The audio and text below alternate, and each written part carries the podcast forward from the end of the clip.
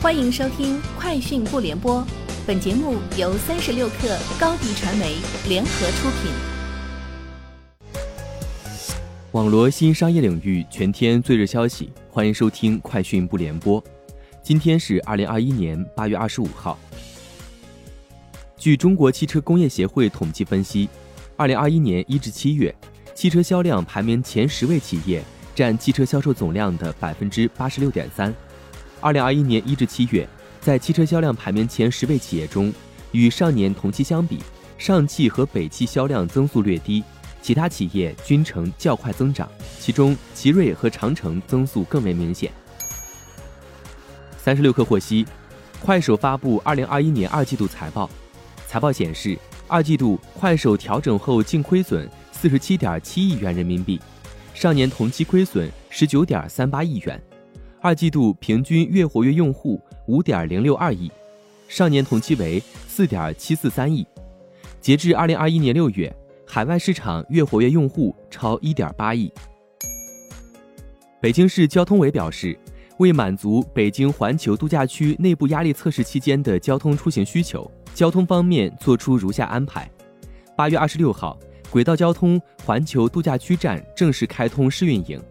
八月二十六号首车起。公交五八九路、T 幺幺六路延长至环球度假区，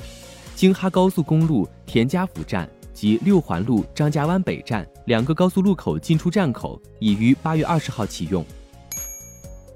据广西大数据发展局消息，广西北投信创科技投资集团有限公司与云从科技达成战略合作协议，双方将在高速车路协同、高速稽查、交通事件处理。船舶、无人驾驶等多个人工智能应用大场景展开合作。根据合作协议，云从科技将在广西设立东盟人工智能创新中心，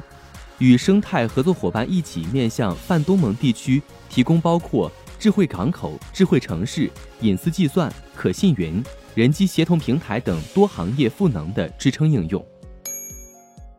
科大讯飞总裁吴小如在业绩说明会中表示，科大讯飞智能车载业务上半年收入同比增长百分之七十四，实现与奥迪、保时捷、沃尔沃等品牌合作，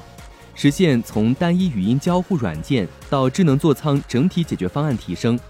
二一年上半年出货量二十二万台，同比二零二零年增长百分之四百四十五，前装产品覆盖主流车企市场。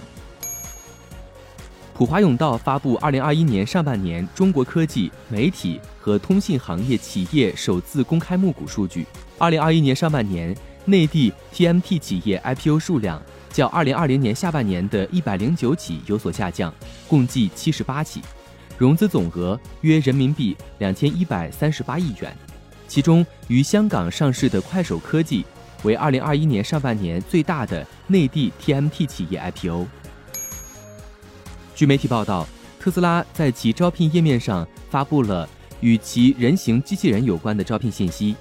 招聘职位包括两个机械工程师、一名高级仿人机电机器人架构师和一名高级仿人建模机器人架构师。以上就是今天节目的全部内容，明天见。高迪传媒为广大企业提供新媒体短视频代运营服务。商务合作，请关注微信公众号“高迪传媒”。